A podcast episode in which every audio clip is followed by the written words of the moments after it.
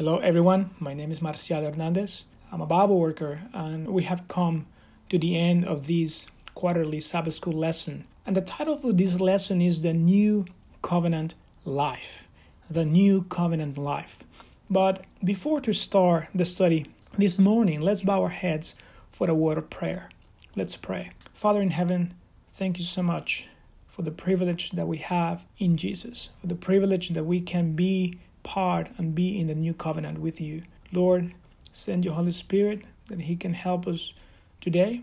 And we pray in Jesus' name. Amen. So open your Bibles and go with me, if you would, to the book of John, chapter 10, verse 10. It says, I am come that they might have life and that they might have it more abundantly. We've been studying about the covenant, and pretty much we can summarize, or we can put in a nutshell, the covenant in something like this.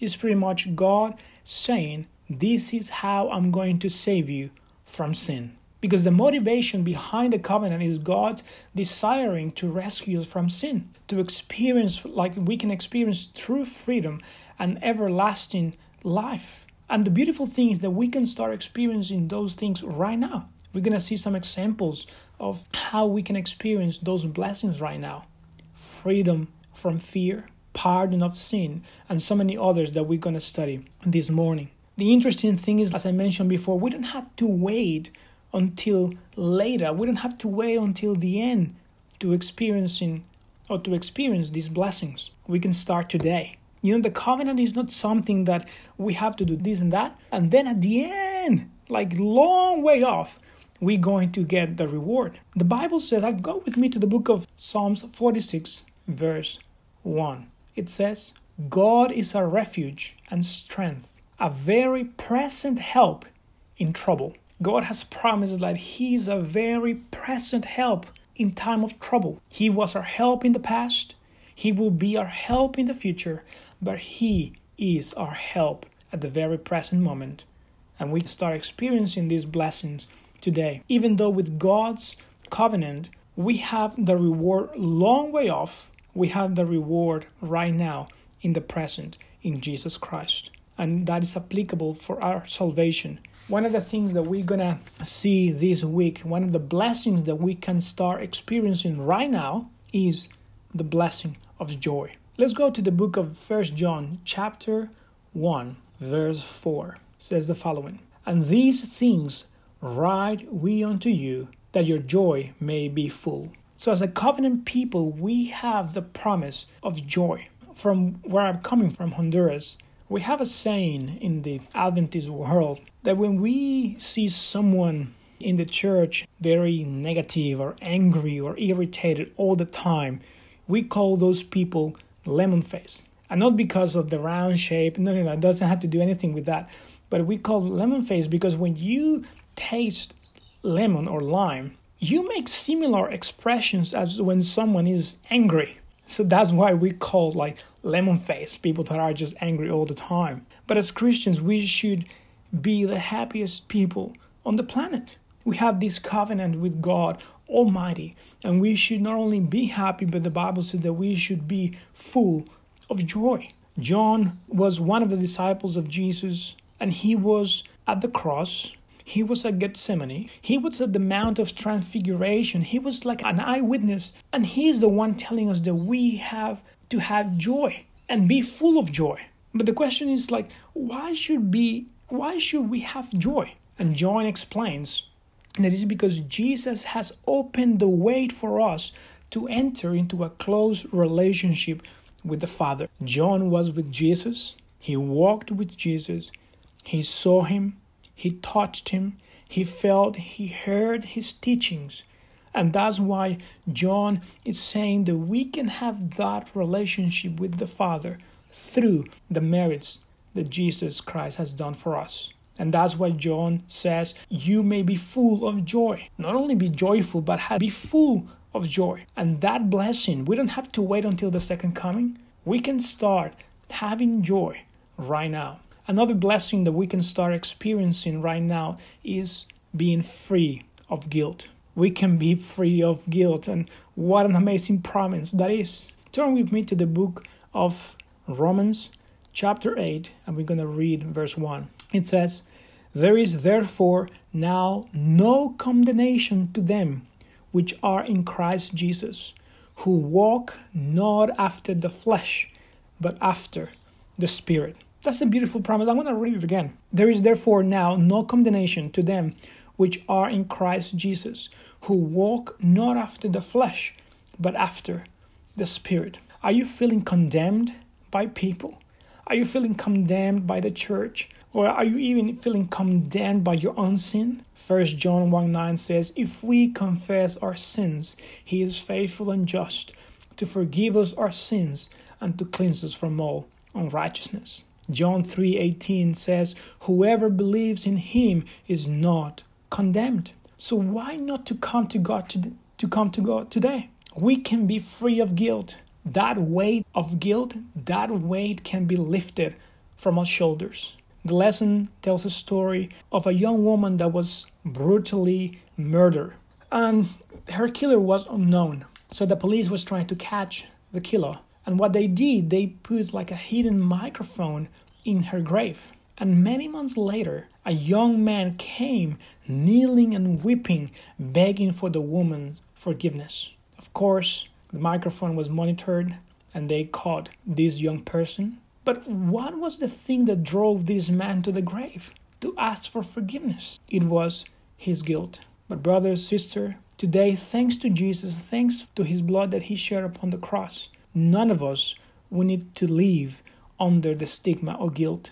According to the verse in Romans, it says that no one has to be condemned and we can be free of guilt. Let's go to the book of John, chapter 5, verse 24. It says this Most assuredly I say to you, he who hears my word and believes in him who has sent me has everlasting life, and shall not come into judgment, but has passed from death into life. Let's read another verse that is found in 2 Corinthians chapter 5 verse 21 says, "For he made him who knew no sin to be sin for us, that we might become the righteousness of God in him." A beautiful thing is like when we are hidden in Christ, that's what God the Father sees. He sees the perfect life that Christ lived. He doesn't see my mistake. He doesn't see my sin. But when we are hidden in Christ, what the Father sees is the perfect life of Jesus. If we choose to enter into the covenant and into this covenant relationship with God, if we choose to abide by the conditions of by faith, repentance and obedience, today that guilt can be lifted up from our shoulders. Next time when Satan whisper to your ears that you are too evil, when he whisper to your ears that you are bad, that you are too sinful to be accepted by God, you will do well by quoting scripture as Jesus quoted scripture when he was tempted in the wilderness.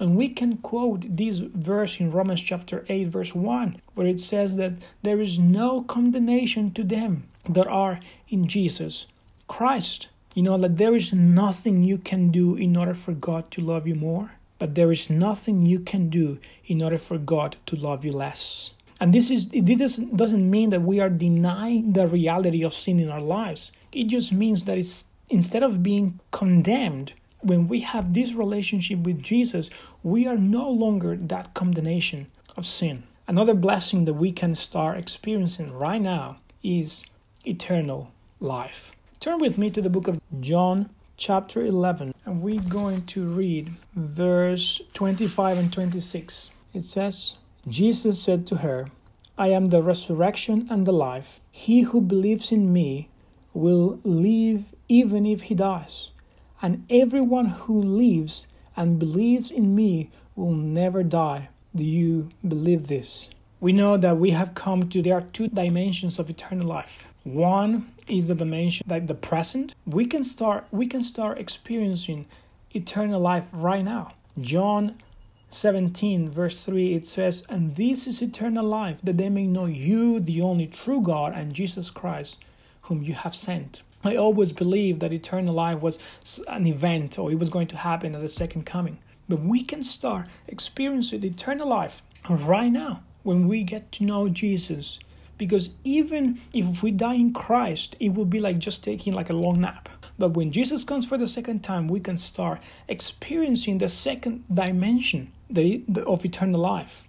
And that is when we're going to get immortality. In John chapter 6, verse 39, says the following This is the will of the Father who sent me, that of all he has given me, I should lose nothing, but should raise it up at the last day. What a great joy to know that our end is not at the grave, but our end is to have eternal life and live forever. Like those that we see Jesus' character, when we see his love, when we accept the sacrifice that he has done for us on the cross, when we accept his blood, we can have everlasting life in two dimensions present and in the future as well. Another beautiful thing that we start experiencing right now is the transformation of our hearts. Ephesians chapter 3 verses 17 to 19 says this that Christ may dwell in your hearts